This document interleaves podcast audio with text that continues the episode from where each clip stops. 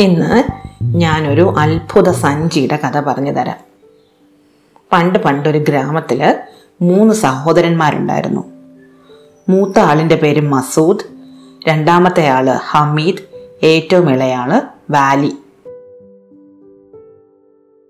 അക്കാലത്ത് നാട്ടിൽ വലിയൊരു ക്ഷാമമുണ്ടായി വരൾച്ചയും ക്ഷാമവും. നാട്ടിൽ വെള്ളമില്ലാതായി കൃഷി നശിച്ചു ആൾക്കാരെല്ലാം പട്ടിണിയിലായി. ഈ കഷ്ടപ്പാടിനിടയ്ക്ക് ഈ കുട്ടികളുടെ അച്ഛനമ്മമാർ മരിച്ചുപോയി. അതോടെ അവരൊറ്റയ്ക്കായി. കുറച്ചു കാലമൊക്കെ അയൽക്കാരുടെ സഹായത്തോടെ അവർ ജീവിച്ചു. പൊതുവെ നാട്ടിലെല്ലാം പട്ടിണിയാണെന്നാലും ആരെങ്കിലുമൊക്കെ എന്തെങ്കിലുമൊക്കെ കൊടുക്കും. അതൊക്കെ കൊണ്ട് കുറേ കാലമൊക്കെ ജീവിച്ചു. പക്ഷെ എന്നാലും ആകെപ്പാടെ ബുദ്ധിമുട്ടായപ്പോൾ നാട് വിടാൻ തീരുമാനിച്ചു. എവിടെയെങ്കിലും പോയി എന്തെങ്കിലും ജോലി ചെയ്ത് ജീവിക്കാം എന്നാണ് അവർ കരുതിയത്. അവർ പോകുന്നെന്നറിഞ്ഞപ്പോൾ നാട്ടുകാരെല്ലാവരും കൂടി കുറച്ച് പണം പിരിച്ച് അവർക്ക് കൊടുത്തു. അതുകൊണ്ട് മൂന്ന് പേരും നാട് വിട്ടു. കുറേ ദൂരം യാത്ര ചെയ്തു. നടന്നാണ് യാത്ര. നടന്ന് നടന്ന് ഒരു വലിയ മലയുടെ അടിവാരത്തിലെത്തി. രാത്രിയായി അവിടെ കിടന്നുറങ്ങാം എന്ന് വിചാരിച്ച് മൂന്ന് പേരും ഒരു മരച്ചുവട്ടിൽ കിടന്ന് ഉറക്കമായി. അപ്പോൾ ഏറ്റവും മൂത്തയാളായ മസൂദ് ഒരു സ്വപ്നം കണ്ടു. ആ സ്വപ്നത്തിൽ മണിയടി ശബ്ദങ്ങളുണ്ടായിരുന്നു. ആ മണിയടി ശബ്ദങ്ങൾക്കിടയ്ക്ക് ഒരാൾ മസൂദിനോട് ഇങ്ങനെ പറഞ്ഞു മസൂദേ മസൂദേ നീ കിടക്കുന്നതിന് അടിഭാഗം കുഴിച്ചു നോക്കിയാൽ നിനക്ക് ജീവിക്കാനുള്ളത് കിട്ടും. ഉറക്കമുണർന്ന മസൂദ് ഒന്ന് പരീക്ഷിച്ചു നോക്കാം എന്ന് വിചാരിച്ചു. സഹോദരന്മാരോട് പറഞ്ഞു മൂന്ന് പേരും കൂടി അവിടം കുഴിച്ചു നോക്കി.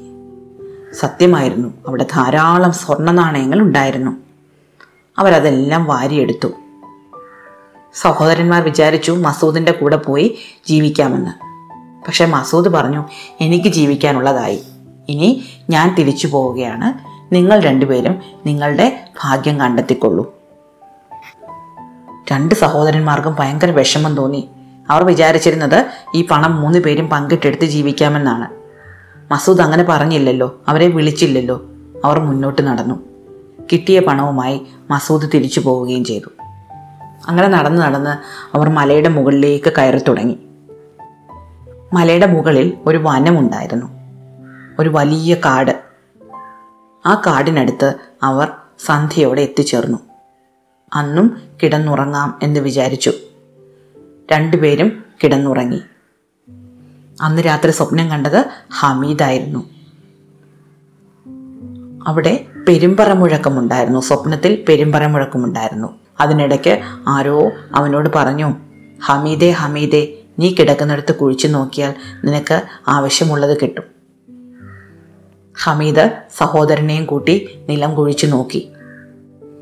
അവിടെ നിന്ന് അവൻ ഒരുപാട് രത്നക്കല്ലുകൾ കിട്ടി. ഹമീദ് അനിയനോട് പറഞ്ഞു എനിക്ക് ജീവിക്കാനുള്ളതായി. ഞാനും തിരിച്ചു പോവുകയാണ്. ഇനി നീ തനിച്ചു പോയാൽ മതി.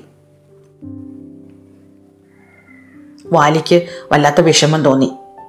രണ്ട് സഹോദരന്മാരും തന്നെ ഒറ്റയ്ക്കാക്കിയല്ലോ. എന്ത് ചെയ്യാനാണ്? രണ്ടുപേരും കൂടെ വിളിച്ചില്ല. അപ്പോൾ പിന്നെ കൂടെ പോകുന്നത് ശരിയുമല്ല. അവൻ മുന്നോട്ട് നടന്നു. മലയുടെ ഉച്ചയിലെത്തിയിരുന്നു. മറുഭാഗത്തേക്ക് അവൻ ഇറങ്ങി തുടങ്ങി. രണ്ട് ദിവസം നടന്നിട്ടും അവന് പ്രത്യേകിച്ച് സ്വപ്നദർശനമൊന്നും ഉണ്ടായില്ല. ഓരോ രാത്രിയും കിടക്കുമ്പോൾ ഇന്ന് രാത്രി തന്റെ ഭാഗ്യം സ്വപ്നത്തിൽ വരും എന്നവൻ വിചാരിച്ചിരുന്നു. പക്ഷേ അവൻ സ്വപ്നമൊന്നും കണ്ടതേയില്ല. അങ്ങനെ നടന്ന് നടന്ന് അവൻ വനത്തിനുള്ളിൽ വലിയ ഇരുട്ടുള്ള ഒരു പ്രദേശത്തെത്തി. മുന്നോട്ടുള്ള വഴി കാണുന്നില്ല.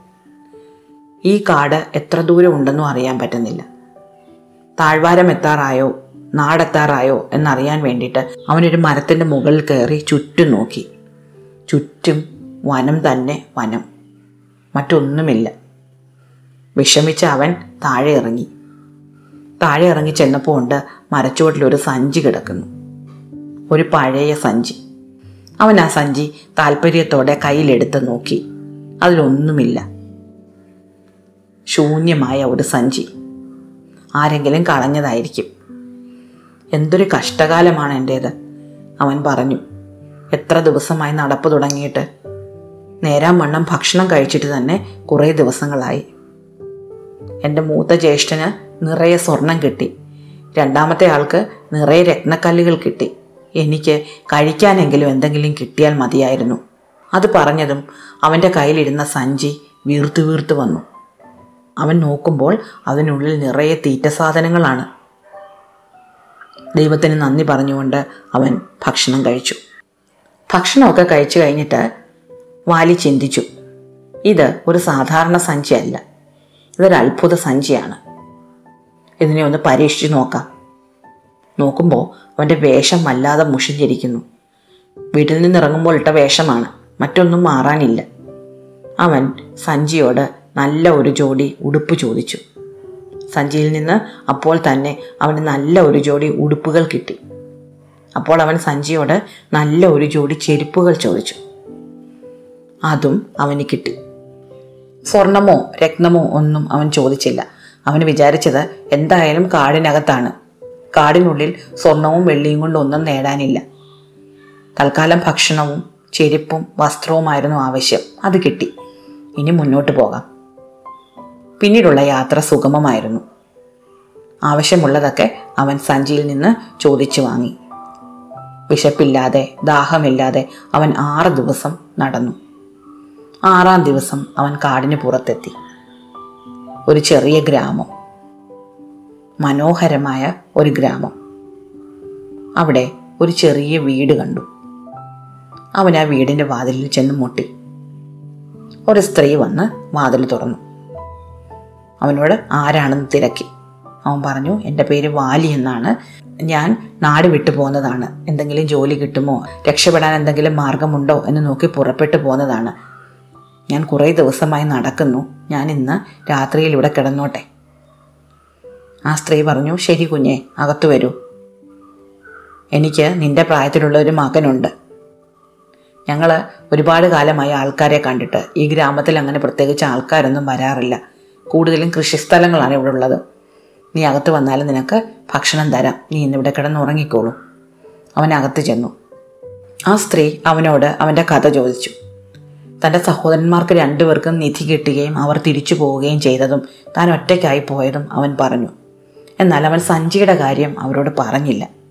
കുറച്ചു നേരം കഴിഞ്ഞപ്പോൾ പണിക്ക് പോയിരുന്ന ആ സ്ത്രീയുടെ മകൻ തിരിച്ചു വന്നു. വാലിയുടെ പ്രായത്തിലുള്ള ഒരു മകനായിരുന്നു അത്. മകൻ വന്ന് കുളിച്ച് വേഷം മാറി കഴിഞ്ഞപ്പോൾ ആ സ്ത്രീ രണ്ടുപേരെയും ഭക്ഷണം കഴിക്കാൻ വിളിച്ചു. ഭക്ഷണം കഴിക്കാൻ ഇരുന്നപ്പോൾ ആ സ്ത്രീ പറഞ്ഞു അയ്യോ ഞാനൊരു കാര്യം മറന്നുപോയി. ഒരു വിരുന്നുകാരൻ വന്നതല്ലേ. ഞാൻ ചോറ് മാത്രമേ ഉണ്ടാക്കിയുള്ളൂ.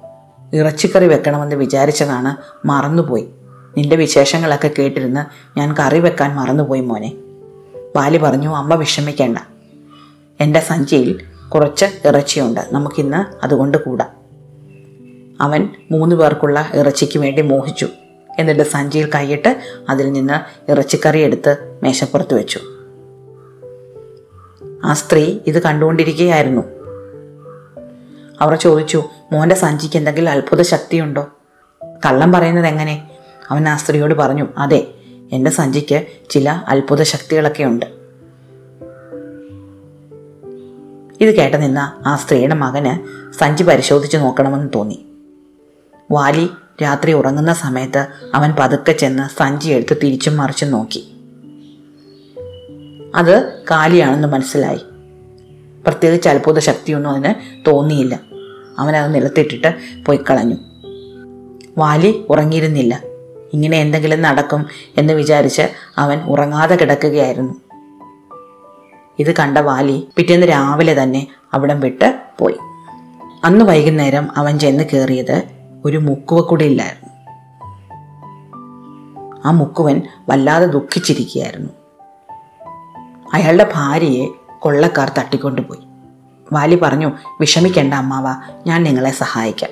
നിങ്ങൾ തിരിഞ്ഞിരുന്നുള്ളൂ അയാളെ പുറംതിരിച്ചിരുത്തിയിട്ട് വാലി തന്റെ സഞ്ചിയിൽ കൈയിട്ട് ആ മുക്കുവന്റെ ഭാര്യ വരട്ടെ എന്ന് ചിന്തിച്ചു.